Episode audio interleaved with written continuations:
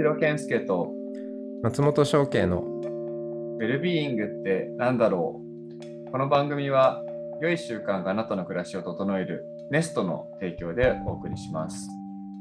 良い生活習慣を始めたいと思っても一人だとなかなか続かないもの、ネストに参加して心や体を整える習慣化を始めてみませんか？詳しくは概要欄にあるウェブサイトをご覧ください。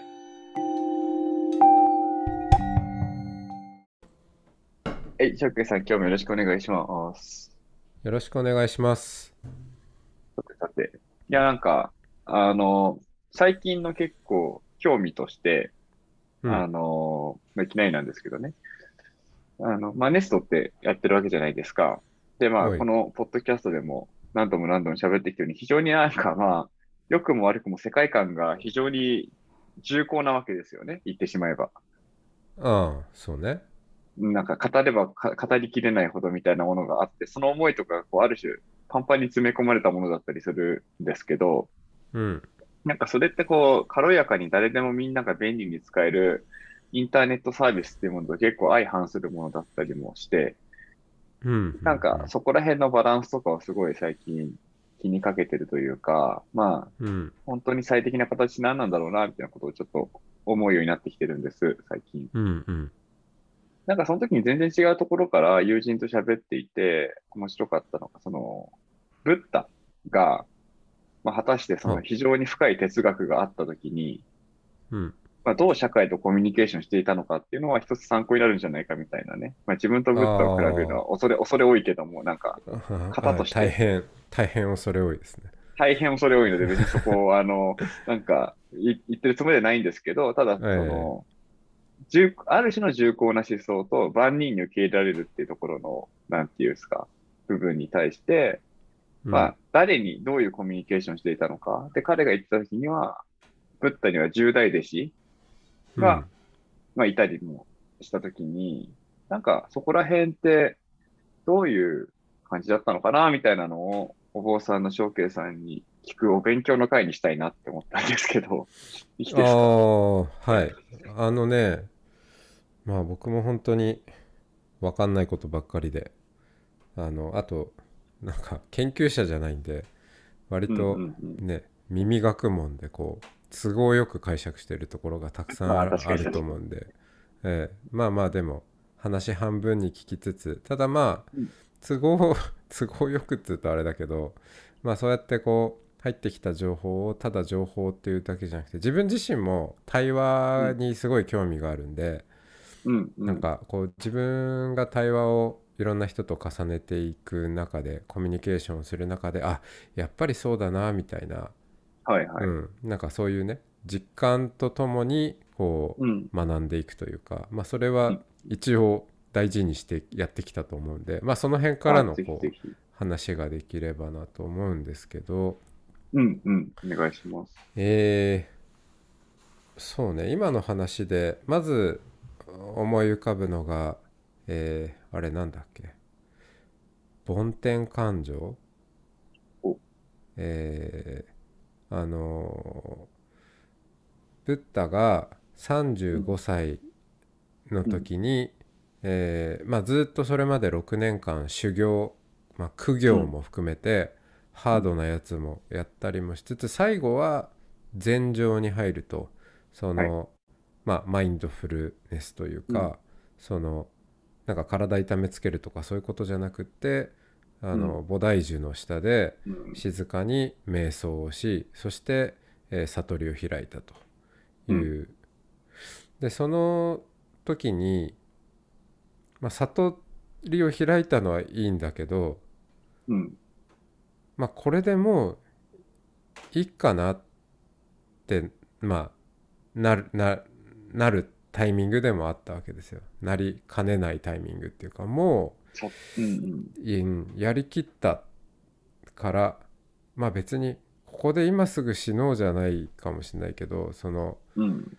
うんまあある種こう世捨て人になるかならないかっていう、まあうんうん、まあ分かんないけどね。そのそのうん。あのうその深遠さは計り知れないんですけど、まあ、その時に、えー梵天が現れて梵天って何ですか？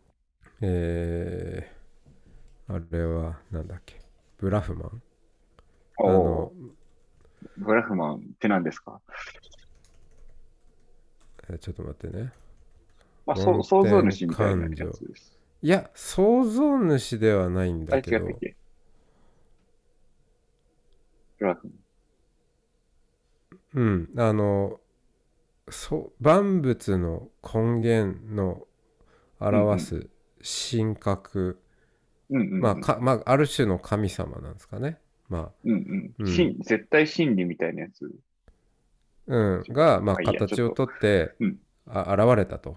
かまあうん神様が現れてでまああなたの悟りは確かにもう深淵すぎてうん。あなたはちょっと今あなたというのはブッダねお釈迦様が、うん。まあ、これ伝えられないよねと。そ無理無理だなと人とシェアするのはと、う。はいはい。うん、もういいやと、この一人であの味わいって終わりでいいやと思いかけたところにその梵天が現れていやいやと、うん。あのまあ確かにそう思うのも無理はないけれどもでもやっぱ人々とシェアしてやってくれと。でうん。あのまあ諦めずに、えーひ もしかしたら悟れる人がいるかもしれないからやってみようよっていうことで、まあ、それで、えーあそうかなと、えーまあ、思い直したというのか。うん。それからの45年間35歳から、まあ、亡くなるまで80歳までなんですけど、うん。その間は あの人々を導くうん。活動に、えー専念したわけですね。うん。うん。だから、まあ、まずそのこれ無理だな伝えるのって、うん。まあ、ブッダも思った瞬間があって。うん、なんだけどそれでもなお諦めずにあのいろんな人に説いていこうとしたっていう、うん、その、えー分岐点があったっていうのがまず一つですね。なんかこうちょ,、うんちょっと今日の話と関係するかなって思ったエピソードとしては。すね。うんあーまあだから自分の中で、わかんないですけどね、それは別に。主主観的な問題だからいろんな人が、多分いろんなこ、いろんなタイミングで多分思うような瞬間があるのかもしれないけど、人に伝えられないような感覚とかがあって、諦めないってことですよね。そうね。そう。で、まあ、そこからあーこう説法をするうん。日々が始まるわけですけど、うん。うん。でまあ最初の説法は書店法輪法輪が最初に回るっていうふうに言われますけどそのブッダが、えーなされた説法っていうのはうん。ちょっと俺の話聞けよとうん。いうことではなくてその辺の人を捕まえて無理に聞かせるとかじゃなくてやっぱりあのうん道を求めて人が訪ねてくるとうん。うん。でその人たちの問いに答える形で説法をされたっていうふうにもあの、まあ、僕が聞く限りでは聞いていますとだから、うんうんまあ、そんな何かこういやちょっとさこんなことあってさ今日聞いてよみたいななんか自分からうん。なんか、うん、雑談をし始めるとかそういう人ではなかったみたいですよ。うんうんあくまでリアクションとか、レスポンスするような形で。そうだね。うん、うん。そうそうそう。でその説法スタイルがうん。た待機説法であったと。はい。やっぱ待機ね。はい。ウェイティング。あえっ、とねそれじゃなく違てそっちね。うんあのね対っていうのがあの一対二対の対になるの対。対と。うん、相対するの対で、うんじゃあ何に対するかっていうと「気」っていうのは機械の気チャンスの気でもありまあでも「既婚」とかもいう言葉もあるでしょうん、うん既婚、うん、あなたの既婚あまあ、あ、なんていうかこう性質の根っこみたいな話、うんうんうんだからその「気」っていうのがまあその相手っていうか人を意味するうん。わけですよ。だからその相手に合わせて、えー説法をしたという、うん。うん、だからそのテンプレがあってとにかくこうそれを喋るとかじゃなくてうん。その要は、えーブッダがブッダというのは目覚めた人という意味なので、うんうん。まあ、その何に目覚めたのか何を悟ったのかその深淵なる悟りをに、まあ、目覚めるように導くうん。説法を相手に合わせてされたというのが、うん。まあまあ、ブッダの説法スタイルであったと、うん。うん。うん、いうことらしいです。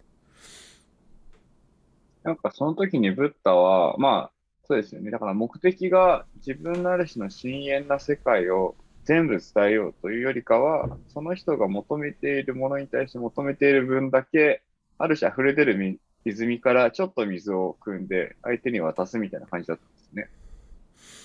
うん、その持ってるものを分けるっていう感覚では多分なかったと思うんですよ。っていうのはあのもはやその、まあ、ブッダの目覚めた、まあ、からブッダダルマとブッダのなんて言うんだろうそのまあ悟りのな、まあ、内容って言っちゃうとあれだけど、まあ、そそのまあ境地や世界とも言えるのかな、まあ、それって別に何か打ち立てたものでもないし、うんうんうん。あのこううーん。そう自分だけが独占している何かこう所有物でももちろんないしむしろこ。うう、うん。ん、ひ開けていくくるいくやってくる流れ込んでくるような、でしかもそれは、あの当然あの100人限定ですよとかそういう話じゃなくて、うんうん。ううんん、誰にもあの開けていく可能性のあるものであった、あるはずで。だからうん。まあそそうそれが開かれていくように導く、うんうん。のを相手に合わせてやっていたと。だからあのブッダは大医王とも言われますけど医王っていうのは医者の医ね。医療医療の医なんかなんかこう、まあ、処方する感じ？説法を相手に合わせて。だったんだと思うんですよ。うん。あ、いや、なんか、その時に、そうそうそう。なんか、多分イメージは一緒だったんですけど、その、うんうんなんだろうな。すごい今目の前の人間関係とか、自分の、なんだろう。今のすごい目の前の悩み？なんかわかんない。なんか彼女ができないみたいなわかんないですけど、はいそういう悩みがあった時に、多分ブッダは答えてくれただろうし、うん一方で宇宙の真理とは何ですかみたいな問いに対しても答えただろうし、うんなんかその、万人に対して万人に同じことを喋るのではなく、その人が必要な、まあ、浅さと深さっていうとあれですけど、必要なことを多分喋ってったんだろうなって思ったときに、うんそのブッダが本当にわかんない。わただ私、まあそういうのがそもそもないのかもしれないけども、ただ私が一人で本を書くとしたら、みたいなときに、なんか本当に自分が自分に対して一番深い気づきがある部分を語るっていうことは、まあ、なんだろう、そういうことを求めてくる人がいて初めて成立したってことなんですかね、今の話で。そうだよね。うん。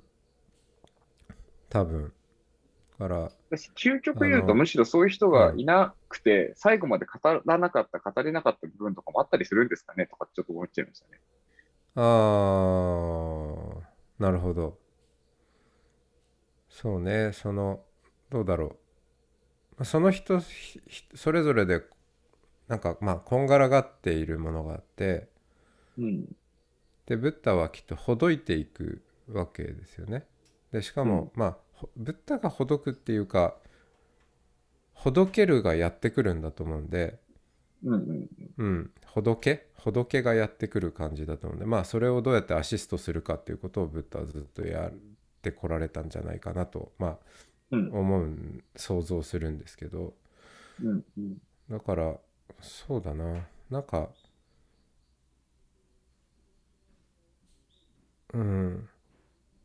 一番じ深いところを表現しようっていう種類のものだったのかどうかも分かんないですね。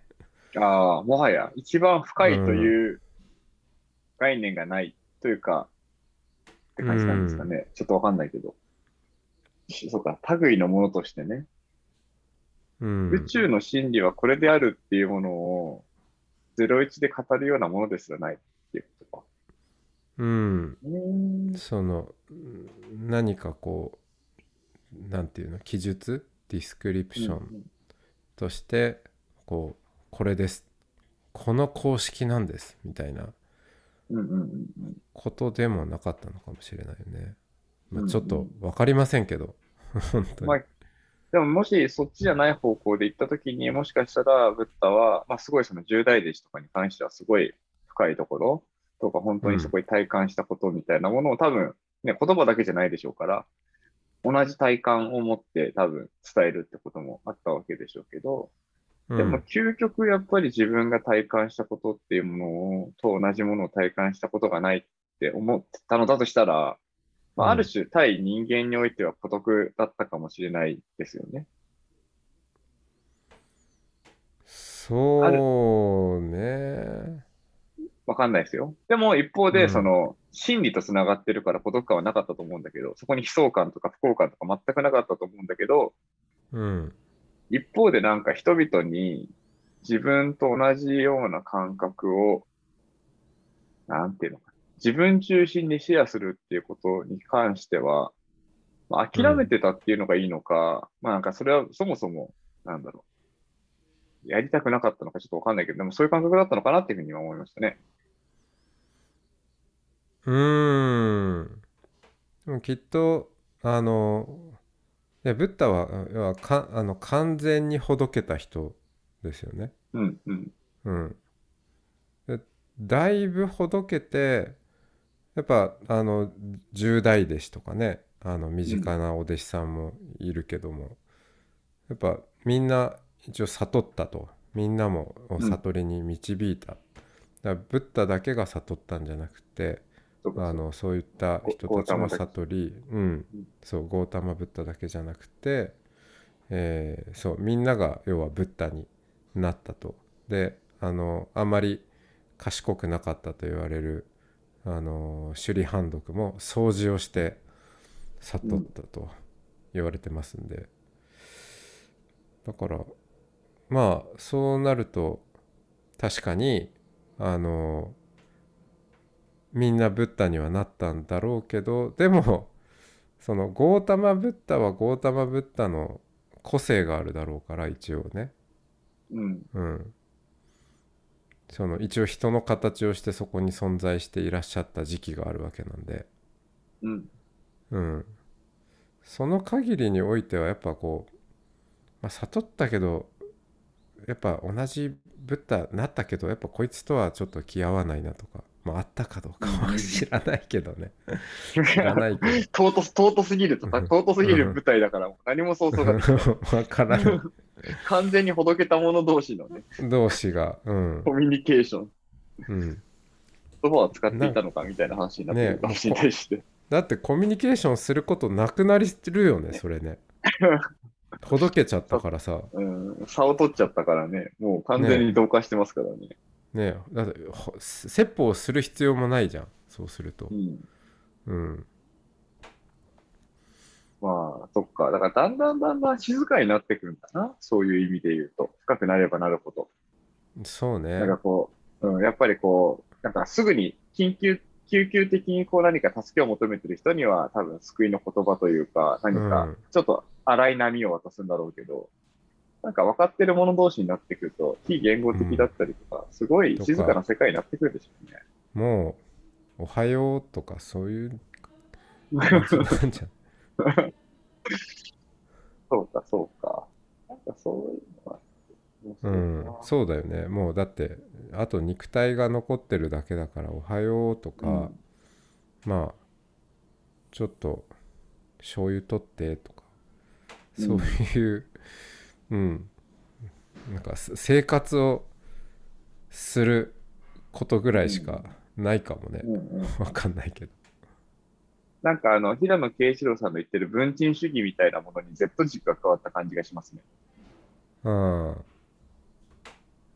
Z 軸が加わるとどうなるんだ文人主義は。ちょっとこう、文人的なものでも、なんだろうな、自分、まあ、それはもう、だからわかんないですけど、何を真理というかわかんないけども、でもなんか、あ、こいつとは繋がってるなっていう人になればなるほど、その文人的なコミュニケーション量が減っていくみああはいはいはたい。で、い他者と違え、違えば違うほど、文人的な個性がやっぱり出てきて、コミュニケーション量も増えていくし、みたいな、うん。なんかこう、同質性が保てれば保てるほど、コミュニケーションが減っていって、文人的な個性が減っていくみたいなことが言えるかなって今思いました。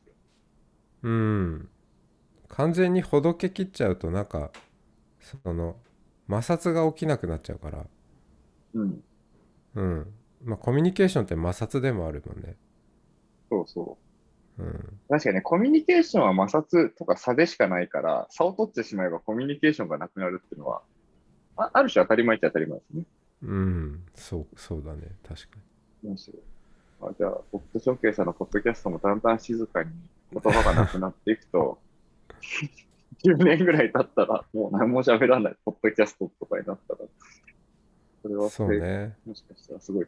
でもだんだん喋ることなくなくなってきますもんね。毎回。うん。うん。そうだよね。いろいろ喋って、いろいろ、いろんな差を埋めてきた1年でもあるから、1年強でもあるから、だんだんだんだん、なんでも穏やかになってきてる感じもするし、うん。自分と喋ってるような感じもするし、ああそうね。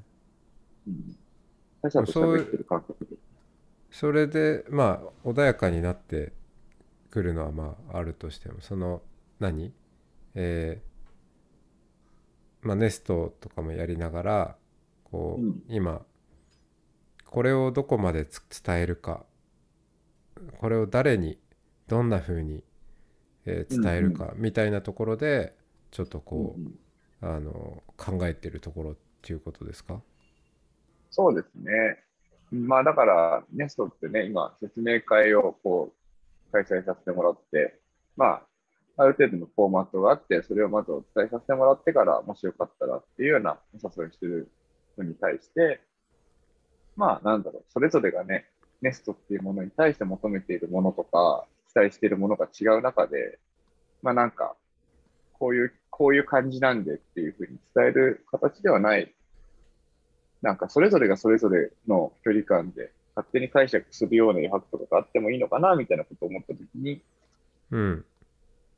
うん、別にね、その人が、あのまあ、翔慶さんと掃除をしたいから入っていて、別にそれが、それだけでもいいじゃんみたいな余白とか、しかも一回きりでもいいじゃん。とかわかんないですけど、そういう余白が今はある程度ない状態で、やっぱりあの目線合わせをしてからっていうようなフォーマットになっていたことに対して、まあなんかある種の限界というか、なんか、まあやっぱそれぞれ最初にね、なんで興味を持ったかって期待値とかを聞くと、あ、こういう期待値を持たれてる方にこういう話をするのは全然意味ないなみたいなこととかやっぱ思うことあるわけですよ。うん意味ないなっていうか、全然なんか響かないというか伝わらないというか、なんていうのかな。なんかも、その人にとって持って帰れるものがないだろうなっていうような感覚があったときに、それを喋ってる時のなんかこう、ずれてるけど、でもやっぱ喋んなきゃいけないから喋ってる感みたいなものに対するなんかよ、よくわからない気持ちが積み重なってきている感じはあります。はいはいあのた待機説法できてない感ですね。ですね。うんそうそうそうそうそう。あの、要はコミュニケーションになっていないという。うん相手に合ったことを話してみせていないっていうそうかな。だよねだからそこら辺に、まあ、それは完全に自分のエゴとして感じた感じですね。相手がどうこうっていうよりかは。なんか、うんそこら辺かな。まあ、あとはやっぱちょっと話を、もうちょっと横にさせて、やっぱソクラテスとプラトンとかもこういう話らしいですね。うんソクラテスって、無知の知で常に弁論というかを望んで、その場その場で待機説法的に無知をこうみんなに解いていった。でも一冊も本書かなかった。で、なんで本書かなかったかっていうと、そんな死んだ言葉に何の意味があるって言って死んでたわけで。うんで、その弟子になるプラトンはひたすらに本を書きまくったっていう。そしてアカデミアの原型を作っていったわけで。なんかそのその、なんかそこで結構ギリシアのなんか哲学界って、先、なんか面白い動きしてるなとかってのは見てて。そうだよね。いやー僕は中途半端に本書いちゃったなと思って。どういうことですか？いや今。いややっぱなんか最近は本当対話が大事だなって思っていて。ううん確かに本ってね死んだ言葉。いやいやいや、うんでもやっぱり、この本がね、でも本は一方でやっぱり人間のね、英知の積み重ねを先人から未来の人へ紡いでいく唯一の方法だって言って、最も知の、知を象徴するものでもあったりするから、別にそのプラトン的な考え方もね、あると思うので、どっちが正解とかはないんだけども、うんなんかね、広く、だから、でもやっぱ本って広く浅く伝えてますよね、結局。そうだねまああれだよねあの本って本で完結しまあしちゃダメっていうかするんじゃなくて、こう対話のきっかけうんうん。になるといいんだろうね。そうですね。だから本と対話をやっぱセットにするような、プラトンとソクラテスをこうアウフヘーベンするようなコミュニケーションのあり方とかがあるといいのかもしれないですね。うん。そうね。じゃあその健介のし思想をまあ文字にしといてまあ読みたい人は読んでぐらいな感じでもいいのかな。うん。そうね。ブッダは本、あウォータマ・ブッダは、まあ、あの、なんかね、書いてないそれは書いてないじゃないですか。うん。あれはでも、でも、ウォータマ・ブッダの一個のやっぱ話としては、より多くの人をその真理に導くことで、この苦しい世の中から救いたいっていうモチベーションがあったときに、なんで書かなかったんでしょうね。うーん。まあ本というメディアのねまあ当時のその未成熟さもあるんだろうし。まあそうですよね。うん。あ今いたらうん書書くのかな、?SNS とかで発信するのかな？とかね。どうだろうな。まどう思います？ねいやそこがね気になってるところでうんだからブッダが今生きてたらどんな待機説法をするのかなっていうのを、うんあのまあ、そこから学んで発想を広げていきたいなって思っているわけですよ。はい。いや、今、翔平さんの仮説としては、どんな、その SNS やら、ズームやら、イベントが世界中でもカンファレンスがたくさんある中で、どんなイメージですか？うーん。いやー。わからないんだよね。ただ、うん。本は書かなかったんじゃないかな。えーあれか、ツイッターでひたすらリプライをしてるみたいな感じかな。あの、いや、うん、文字、140文字以内でひたすら。文字をね、文字をどう扱ったんだろうかっていうのはちょっと気になるところだけど、うん、あえて、ね、あの、声だけで言ったのかなっていう気もするし、声とかその存在感っていうか、波としてね、音の波として伝えるのであって、文字を使わない、目目に訴えない。うん、ん。そうね。その情報的な訴え方はしなかったかもしれない。だってあのまあここでも前も話したけどその一トン説法っていう話、はい一音説法。あのつまりブッダの生きてた時代ってまあっていうかインドだしいろんな言語の人がいたはずで、うん。うん、なんかまあ大勢集まっているところであの説法を周りで他の人も聞いてるような場面で説法をすることもあったらしいけどうん。その時に何語で喋っていたんだろうかとかっていう。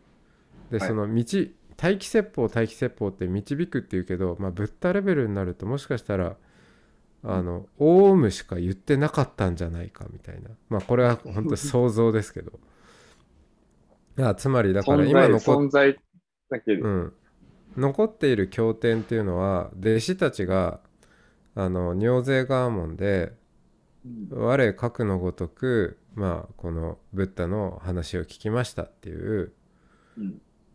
言葉から始まるわけですよ。だからこう、うん聞いた話私はこう受け止めました。聞こえ私にはこう聞こえましたっていううんものが経典として残っていてまあそれはその人にとっては待機説法的、うんうんうん。ね、その人に届いた言葉なんで。だけどうん。ブッダが発していた言葉はもしかしたらねあのどんな相手の耳に入った時点でなんかいいように変化する波であったみたいな。わかんないけど。やばい。うん。超言語の世界。超言語の世界。うん。まあでも確かにな。いろんな言語の人が聞いてる中で説法するのってまあ差もありなんていうかね。でも、それこそ、あれですね。あの、自動翻訳機能とかを使いながら、なんかあり方を、うんまあ、別にね、そのその深みに全員が言ってるとは全く思わないけども、でもなんか、うん。テクノロジーをうまく使うことで、とか、今、今ならではの、なんだろうな、ぶぶなんか、ゴータマ・ブッダになれるとは全く思ってないけども、ゴータマ・ブッダ的コミュニケーションみたいなことを現代に即して考えると、面白いかもしれないですね。うん、だからまあブッダがテクノロジーを使ったっていうよりは周りの弟子たちがすごいいろんなつあの聞き方をし始めるんだろうねきっとね。ああ。なるほどね。うん、じゃあやっぱブッダ自身は、まあ本当に目の前の人に、もう本当に1対1とか集まってくれた人に喋るだけであって、うんマイクも使わなかったかもしれないとか、そういうレベルかもしれない。うん、そうそうそう。でも聞いてる10代弟子たちがめちゃくちゃテクノロジーを駆使して、なんかわかんないけど、うん、VTuber VTuber 的ブッダを作って、なんか作って YouTube にアップするとかね。そうそうそううん。なんか切り抜き動画を作ったりとか、うんはいはいはい、はい。まとまとめて3分でまとめてみましたとかね わかんないけど。なるほどね。でもそういうことかもしれないですね。う。